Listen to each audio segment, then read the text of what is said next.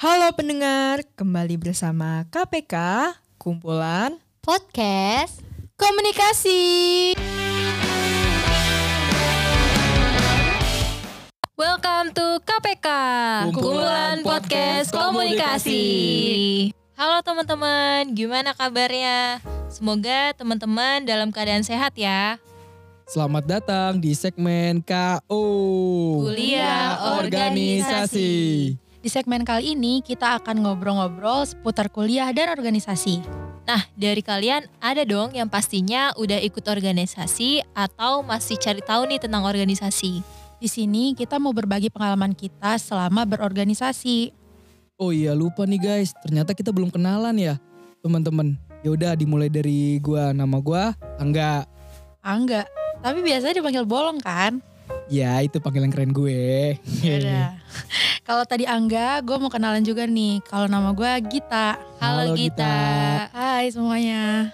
Halo, kenalin nama gue Salsya Bila, tapi kalian bisa sapa gue dengan Bella aja.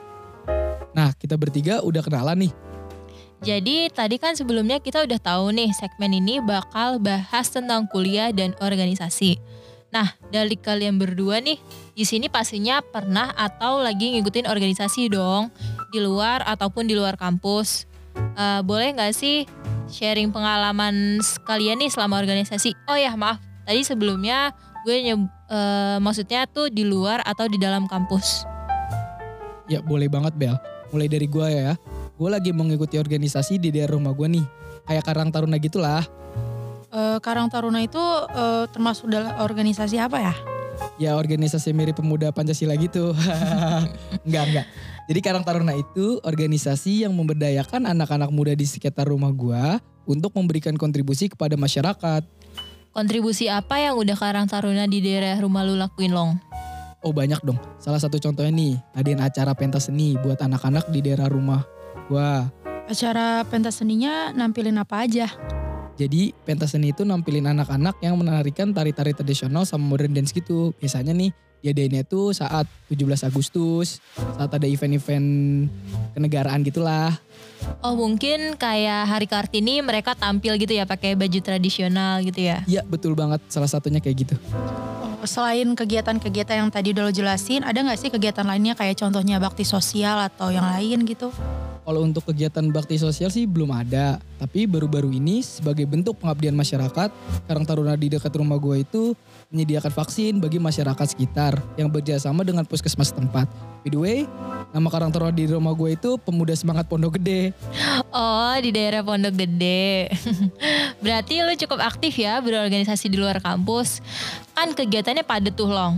Gimana sih cara lo bagi waktu antara kuliah dan organisasi? Ya gue membagi waktunya itu biasanya dengan eh, kegiatan Sabtu Minggu ya. Jadi Senin sampai Jumat gue bisa fokus kuliah. Nanti di hari Sabtu Minggu gue datang kegiatan rutin Karang Taruna. Jadi nggak ada tuh namanya bentrok-bentrok.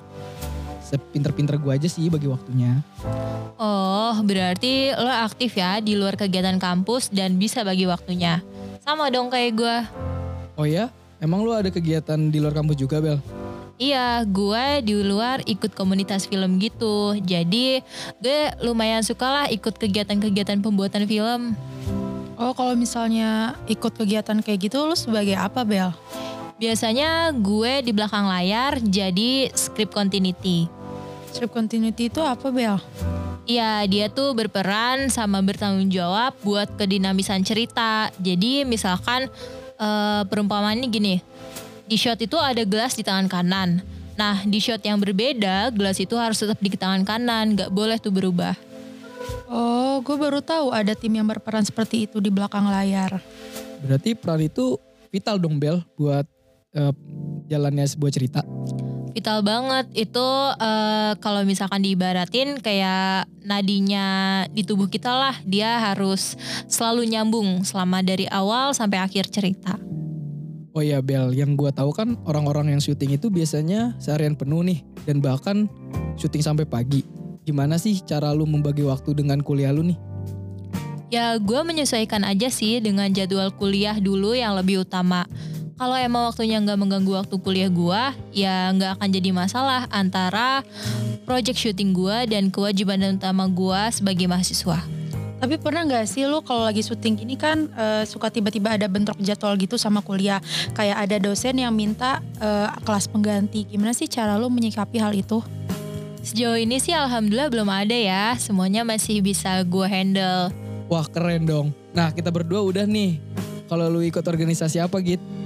Nah kalau kalian berdua kan organisasinya di luar kampus. Kalau gue tuh ada di dalam kampus. Gue ikut organisasi pers mahasiswa. Wah keren dong. Di organisasi itu lu ngapain aja sih?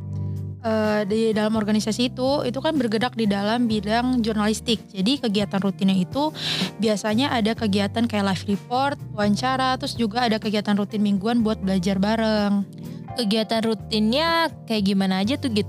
Sebenarnya nggak cuma belajar, di sini tuh kita juga fokus dengan diskusi, terus juga bahas suatu isu dan banyak banget deh kegiatan lainnya yang berbau jurnalistik. Kegiatan lu kan kelihatannya banyak nih. Secara lu persma. Gimana sih cara lu membagi waktu di tengah organisasi lu itu?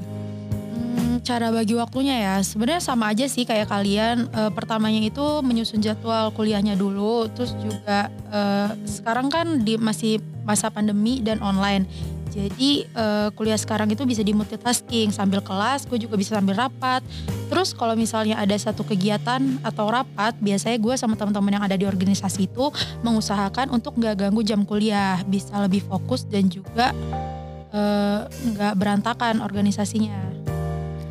Oh iya, kita kan udah sharing nih tentang kuliah dan organisasi. Terus eh, dari kalian berdua nih, Git dan Bolong, ada nggak sih perbedaan yang kalian rasain di diri kalian sebelum dan sesu- se- sesudah ngikutin organisasi itu? Ada dong. Ada pasti. Yang jelas kalau dari gua, gua merasa jadi memiliki banyak relasi dan juga gue bisa berkontribusi buat masyarakat. Yang rasa keren aja. Karena kita kan sebagai pemuda harus berguna dong untuk masyarakat. Gak jadi pemuda yang cuma sekedar nongkrong-nongkrong doang, tapi memberikan sesuatu untuk masyarakat. Kalau dari lu sendiri Bel, apa yang lu rasain? Gue setuju banget loh sama lo. Nah, eh, yang gue rasain nih tentunya seneng sih karena di sini gue belajar terus tiap hari. Terus juga gue jadi bisa em, apa ya? Jadi bisa lebih erat lah hubungannya sama teman-teman gue di lokasi karena intensitas komunikasi kita selama syuting. Wah banyak positifnya. Kalau lu nih Git gimana? Eh, kalau gue sendiri sih jadi banyak kenal orang baru ya. Banyak ilmu-ilmu yang gue dapat dari organisasi. Terus juga jadi lebih bisa untuk manajemen waktu. Dan jadi punya banyak pengalaman baru. Gue juga setuju Git sama lo. Nah, dari cerita kita masing-masing nih, kelihatannya kita kan enjoy banget nih kuliah sembari berorganisasi. Berarti organisasi-organisasi yang kita ikutin ini adalah organisasi yang beneran bikin kita tertarik dan bisa jadi tempat kita buat belajar dan ngembangin diri kita ya. Ya bener banget Bel. Jadi kita tuh bisa jadi upgrade diri. Terus juga tetap produktif di masa pandemi kayak gini. Nah itu mungkin eh, beberapa pengalaman yang bisa kita sharing kalau ke kalian yang lagi dengerin segmen KO ini nih. Semoga bisa jadi insight buat kalian buat kalian nih buat teman-teman yang masih ragu untuk masuk organisasi. Terus pesan dari kita bertiga buat teman-teman jangan takut buat mencoba dan keluar dari zona nyaman kalian. Bener banget Git. Gue juga eh, jadi tambah pengetahuan sih di sini dari pengalaman-pengalaman kalian, gimana cara kalian manajemen waktu dan seru juga ya ternyata berorganisasi sambil kuliah. Ternyata eh, gue pesen juga sih sama teman-teman yang mungkin masih nyari tahu nih tentang apakah organisasi men- semenyemar- menyeramkan itu kah atau bikin capek. Sebenarnya banyak loh eh, hikmah atau sisi positif yang bisa kita ambil eh, kalau kita ngikutin organisasi juga. Ya banyak juga sih bener juga setuju kata-kata Bella. Kita itu berorganisasi untuk memberikan dampak positif bukan hanya terhadap diri kita, tapi buat orang lain juga. Kayak gue tadi Karang Taruna di mana gue bisa ngembangin diri gue sekalian memberikan pengabdian kepada masyarakat. Di situ kita berbanyak-banyak belajar tentang arti gimana mengabdi kepada masyarakat. Kalau dari menurut lu Git, Ya kayak tadi ya yang udah gue jelasin. Iya, kita- mungkin iya. closing statement ya. Ya, kalau misalnya eh, kita jadi dapat pengalaman baru, kenal orang banyak, terus juga jadi kalau gue kan pribadi dari pers ya, jadi banyak kenal link-link kayak kompas, narasi dan lain sebagainya. oke? gue punya slogan nih. Apa Apa tuh Long? Slogan apa? Demi masa depan yang cerah, kamu dilarang lelah. Asik. Gua Angga, EKE Bolong. Gue Gita. Dan gue Bella pamit dari segmen ini. See you di segmen-segmen selanjutnya. selanjutnya. Bye-bye.